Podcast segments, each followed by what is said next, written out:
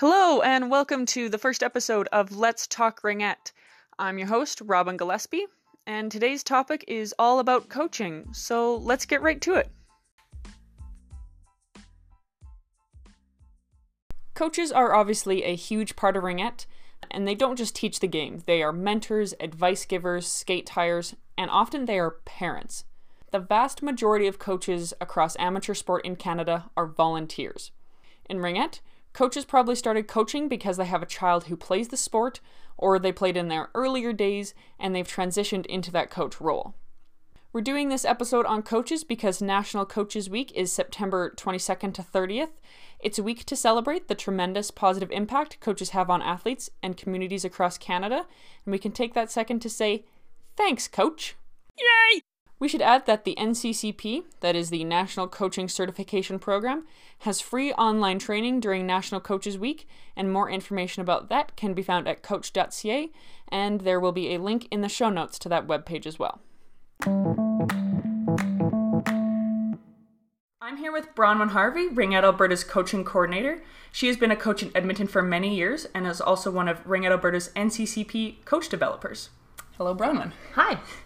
So, as mentioned, Ringette coaches are volunteers, and obviously they can't just walk onto the bench at the beginning of a season um, with no training.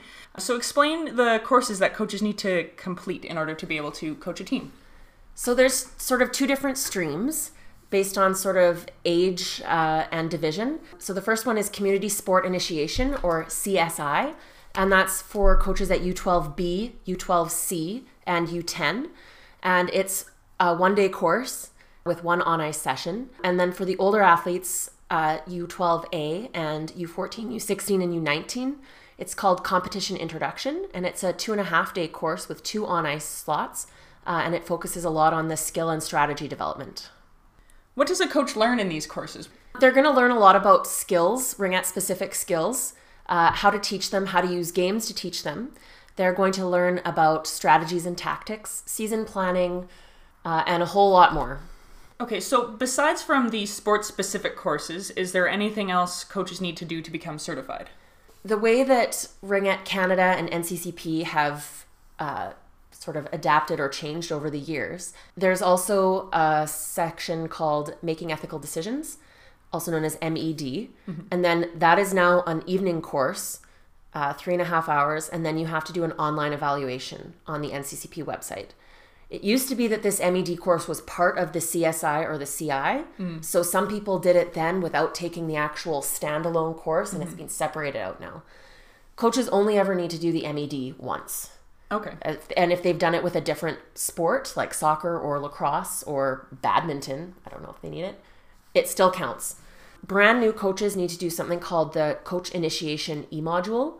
Um, and it's a one hour online course done through NCCP that is basically a broad overview of of what it's like to be a coach and what some of the important things are. Mm-hmm. So um, those elements are all part of becoming a certified coach. Um, and where can coaches check to see if they've got all their modules or if they've completed all their courses? Is there a way for them to keep track?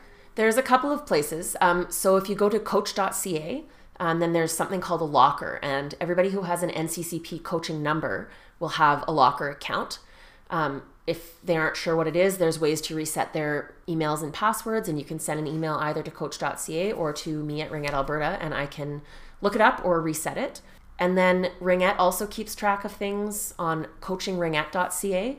So on the Ringette Canada website, there's a tab for coaches and you can log in there and it shows that's how you register for courses. So I think they're trying to find a way to meld those two together, but yeah. for the time being, you kind of have to keep an eye on both of them. And where can coaches find more resources once they've finished their courses? So, Ringette Alberta is working on generating a lot of new resources to try and support our coaches.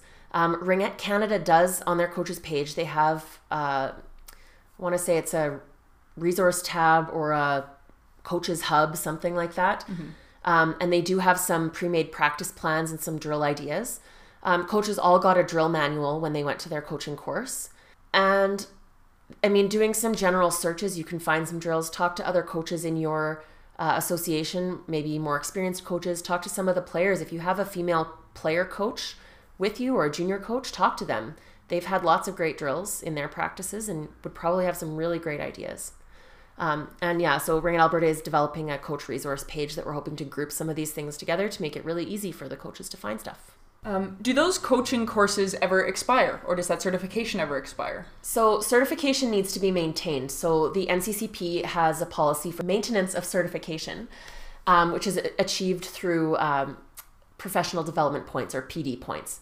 And it has it has to do with this lifelong learning. So, mm-hmm. it's the idea that you, as a coach, you're trying to be at your best for your athletes. Mm-hmm. So, we understand that you know coaching courses take time but really, what you need to think about is the amount of time that coaches spend with their athletes and how much you want those people to be at the top of their game to do the best for your child. Um, and that's really important. And that's really what it's all about is the athlete. Mm-hmm. Um, so NCCP has a five year cycle to renew your certification. So you don't necessarily need to, you don't need to redo the courses you've already taken, but you're expected to, to accumulate a certain number of points in every five year cycle in order to renew. Mm-hmm. So, for example, for the CSI level, you need to get 10 PD points every five years. Mm-hmm. You can get, uh, you can self declare in your locker account. Um, you can get one year, one point per active year of coaching in that five years. So, up to a maximum of five points. So, there's half your points for CSI mm-hmm. if you coach for five years. Mm-hmm. There's a couple of easy modules. Um, there's ones that you can do in person, there's some online ones. Um, there's suggestions at uh, on Ringette Alberta's uh, website. Mm-hmm. Um, and then there's some that you could also find on coach.ca. Some of it could depend what you're interested in learning about. Mm-hmm. There's um, a great free online module for concussions mm-hmm. and concussion awareness called Making Headway. Um, there's one about coaching athletes with a disability. There's, uh, I think, leading drug free sport. Mm-hmm. There's ones about injury prevention. Mm-hmm. Um, like I said, some of those are, are in class as well. Um, and so, and those are not necessarily ringette specific either. No, exactly. Good, good point. Yeah, they they are almost never ringette specific. Mm-hmm. Um, there's like some things that are done uh, coaching the female athlete. There are some seminars that have been done that have people have been being brought in to lead those. For a, a CI, so a competition introduction, you have 20 points that you have to get over five years. Mm-hmm. But there's there's lots of ways to do this, and uh, NCCP feels um, that this is their policy and they want coaches to not just stagnate and you know you, you want somebody who was who learned how to coach 30 years ago coaching the same way that they did 30 years ago it, it mm-hmm. doesn't make sense. We, we need the, the game is adapting. 30 years ago there wasn't a shot clock in ringette yeah. So the game has changed so much and we need to make sure that as the game continues to evolve that our coaches are also seeking out more knowledge and um, being the best that they can be, just like the athletes are learning skills and trying to be the best that they can be. Mm-hmm. Agreed. And I'll add that we'll provide links to all these resources and everything we've talked about in the show notes. Um, it should be in yeah. the bottom of your whatever podcast app you're listening on. Totally. Yep. We are here to help. So often coaches are also former players. Um, and some may want to start coaching when they're still playing U16 or U19. Do those people also have to go through the CI, CSI system? So there's a, a couple of different ways they can do it. You cannot become a certified coach until you're 16. You can take the coaching courses before you're 16, but they won't show up officially on your transcript until you're 16. Um, to be eligible to be this female on the bench, female coach on the bench, you have to be 18. There's also a junior coaching program. Uh, so you have to be 14 to start, and you could join midway through the season once you turn 14. Maximum uh, 17 when the season starts. So if you're in those ages, the requirement for the coaching courses is a little bit different. You only need to do the coach initiation in sport, and it's an e module that takes about an hour. You briefly mentioned in your last answer someone might want to be the female coach on the bench. Um, or the female on the bench, I think you said. And so, just to explain to everyone, Ringette is unique from a lot of other sports in that we do have a policy of having a female coach on the bench. And this policy requires all teams to have one fully certified uh, female coach a female manager, trainer, junior coach, coach of training does not meet these criteria, and that comes directly from Ringette Canada's website. Yep. And I mean, there's probably a more eloquent way to say this, but why do we have that policy? Why do Ringette players need female coaches?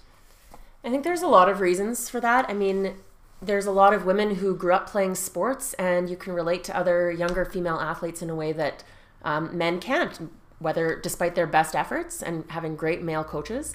Um, it's really valuable for young girls to have uh, positive female role models. It's also a really great opportunity to provide some leadership opportunities to these women who want to be coaches, and a lot of them are former or even current players. And finding leadership opportunities for women is really, really important. Yeah, I totally agree. And as a as someone who's still playing, like I find coaches who were previously players, I find I trust those female coaches just a little bit yeah, more. absolutely. Like, and, they know what they know what your life is like. They know what uh, it's like to be a teenage girl. One, they understand your life, and two, they understand that balance between school and yeah. ringette and everything else going on. Yeah, like and they've, they've lived that. They've played the game, and they've had probably a lot of great coaches, some great female coaches as well. So yeah, absolutely. Pass it on. Obviously, leadership opportunities are really important. What do you feel are some of the barriers to coaching that maybe necessitated this policy or that maybe some of the reasons we see more men stepping up traditionally? So, I actually did a survey of coaches over the summer and I was asking, and this was to all coaches in Alberta, male and female. And one of the questions was, What do you think some of the barriers are to getting more women stepping up to be on the bench? And some of it had to do with uh, family commitments, um, which is hard for everybody to balance. Um, some of them, a lot of them, uh, was lack of knowing how to skate, and they were really worried that that was going to affect um, their ability to be a good coach. Um, lack of experience with ringette, which I mean, most of the men who are coaching, they don't have that either. Um, although probably in Alberta, more men know how to skate in general. Mm-hmm. A lot of women know too, but probably most of the men also know how to skate, so they're more comfortable on the ice. One of the big things that came up though was a lack of confidence for women getting involved in coaching. And I think that just stems from them not not knowing if they can do it and wanting to be perfect at it. But yeah, being worried that they're going to fail. And so I just they they also worry about being intimidated by parents and by male coaches and sort of being overrun by that the the male the men that are on the bench with them. Mm-hmm. Yeah, I've heard that a lot. Where the the dads that were coaching us were hockey dads originally, yeah. and they think, oh well, they've skated, they know more about the sport, but you're all on the same level, really. And I mean, especially if you all have to take the same coaching course. Well, and even I mean, women. I've I've also tried to think about how we can try and um, recruit more women or give them more confidence, and so I'm looking at possibly interest in having a learn to skate program for some of these. Uh, I'm going to call them ringette mums, for lack of a better term. Yeah. Um, also, women who have been involved in basketball. If you play basketball and you can't skate, you could make a great ringette coach. There's a lot of the strategic similarities between ringette and basketball. Yeah, absolutely. Defense tactics are the same. Totally. Offense is similar idea, yeah. like bit of a different layout, but yeah. So yeah, I mean the skating can change things, but there's people who can teach skating. If you're a good oh, yeah. communicator, um, there's lots of teachers, which again is a very demanding profession, but if they have the opportunity, if they're good at teaching, you can teach a skill. You can teach a strategy. Oh, yeah. So th- there's lots that's that's out there that uh, mm-hmm. that that women can do. And yeah, I had a coach tell me that the best coaches don't just come up with stuff on the fly or in their dreams. They take from other coaches. Like someone's done this before. You're totally. not by yourself. I mean, as a coach personally, every once in a while I do show up and I'm like, "Hey guys, I invented this drill, usually to work on something very specific."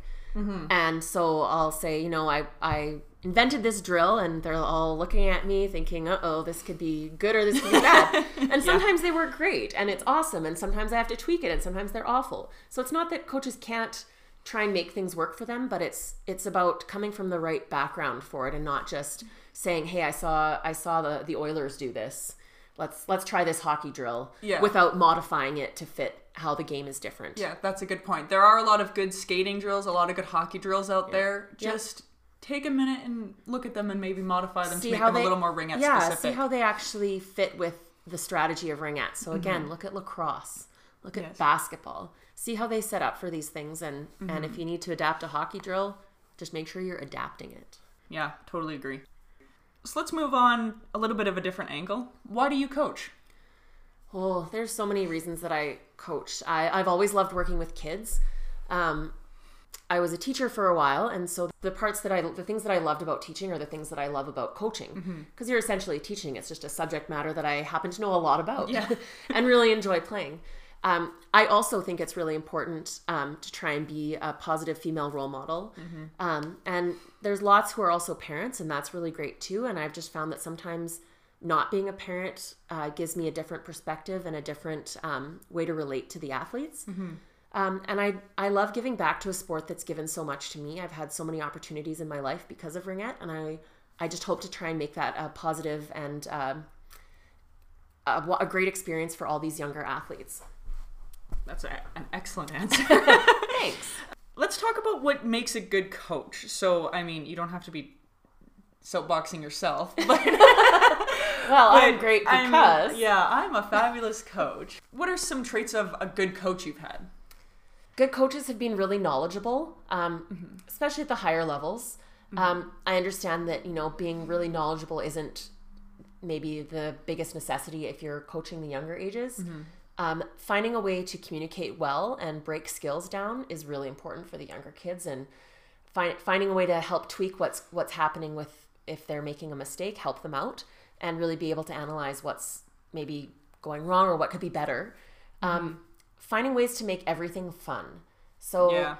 finding as many games as you can to teach a skill so the girls don't even realize that they're that they're learning something. They're just having fun with their friends. Um, i think great coaches are yeah excellent communicators i think is is one of the That key, one's really important key, key points.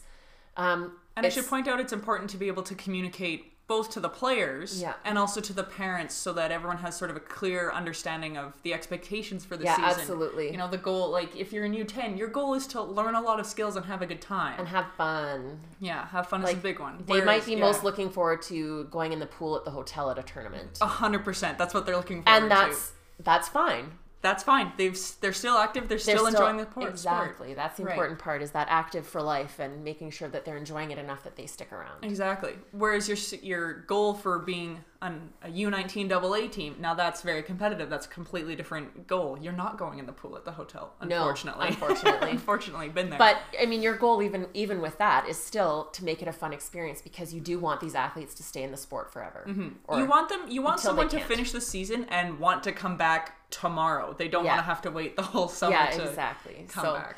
um, great coaches, I think, are also uh, leaders in how they uh, interact with everyone, the way they uh, show respect for each athlete and show attention to each athlete, get to know their athletes, make their athletes feel that they're cared for and cared about, and not just part of part of whatever the success is for the team. That they're an individual and they're important. Um, and respectful to the officials on the ice and the other team. Um, one of the things I think is important is to show sportsmanship and fair play. And that's something that sometimes people are way too focused on winning and they forget that, you know, there are other things. And yeah, people are competitive when they play sports. And yeah, winning is part of that. But that's not what kids remember at the end of the season No. um, they remember how their coach made them feel and they remember how much fun they had so Mm-hmm. that's you know a really important part of coaching. Mm-hmm. um, uh, i think you already mentioned it. Setting clear expectations Yeah. is really important at all levels. And i think part of it too that makes a coach even that step better is to get input from their athletes even a nine year old as a group. Say what do you think is fair to do with about this? What do you want to do? And having having that kind of input um, gives the athletes some ownership and keeps them more engaged because they feel like they're not just being told what to do. Mm-hmm. They're being invited to participate in this. And yeah as a coach you can guide them absolutely and say hey you know do you think it's it's fair to go and trip somebody in a game? And they'll say they know that that's not right. Mm-hmm. But but having some some input from the athletes really helps them feel like they're involved in their season.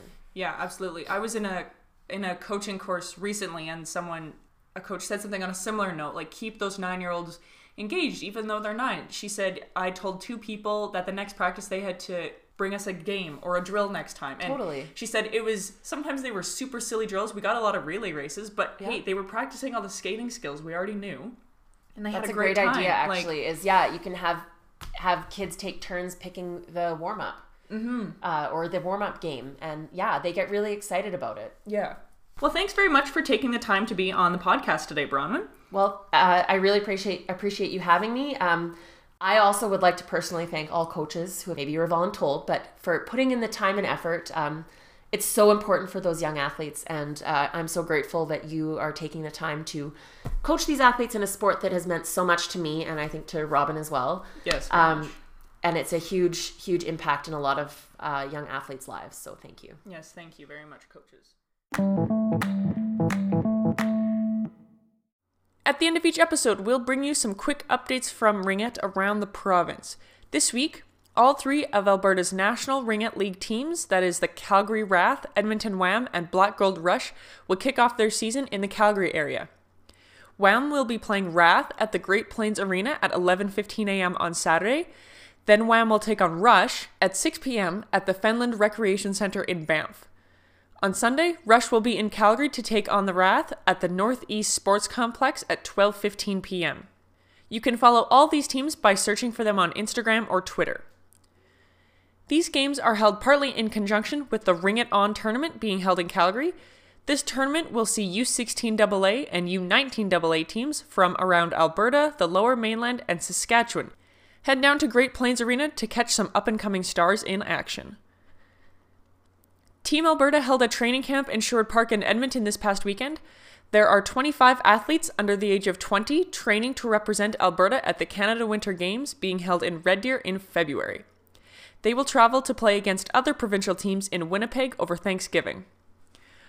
Also on Thanksgiving weekend, the Ava Esposito Memorial Tournament is being held in Calgary and the Turkey Ring is being held in St. Albert. Schedules for both of those tournaments can be found online.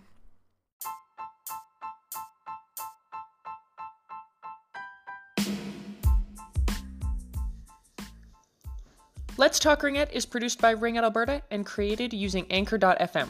I'm your host and producer, Robin Gillespie, and Sharon handles all our social media. Special thanks again to our guest for this week, Bronwyn Harvey. If you have any questions or comments regarding something you heard today, or you'd like to suggest a topic for a future episode, send me an email. Robin at ringettealberta.com is how you can reach me. If you enjoyed this podcast, please rate and review us in whatever app you're using. Contact information, new episodes, policies, and news can all be found at ringettealberta.com. Until next time, see you around the rings.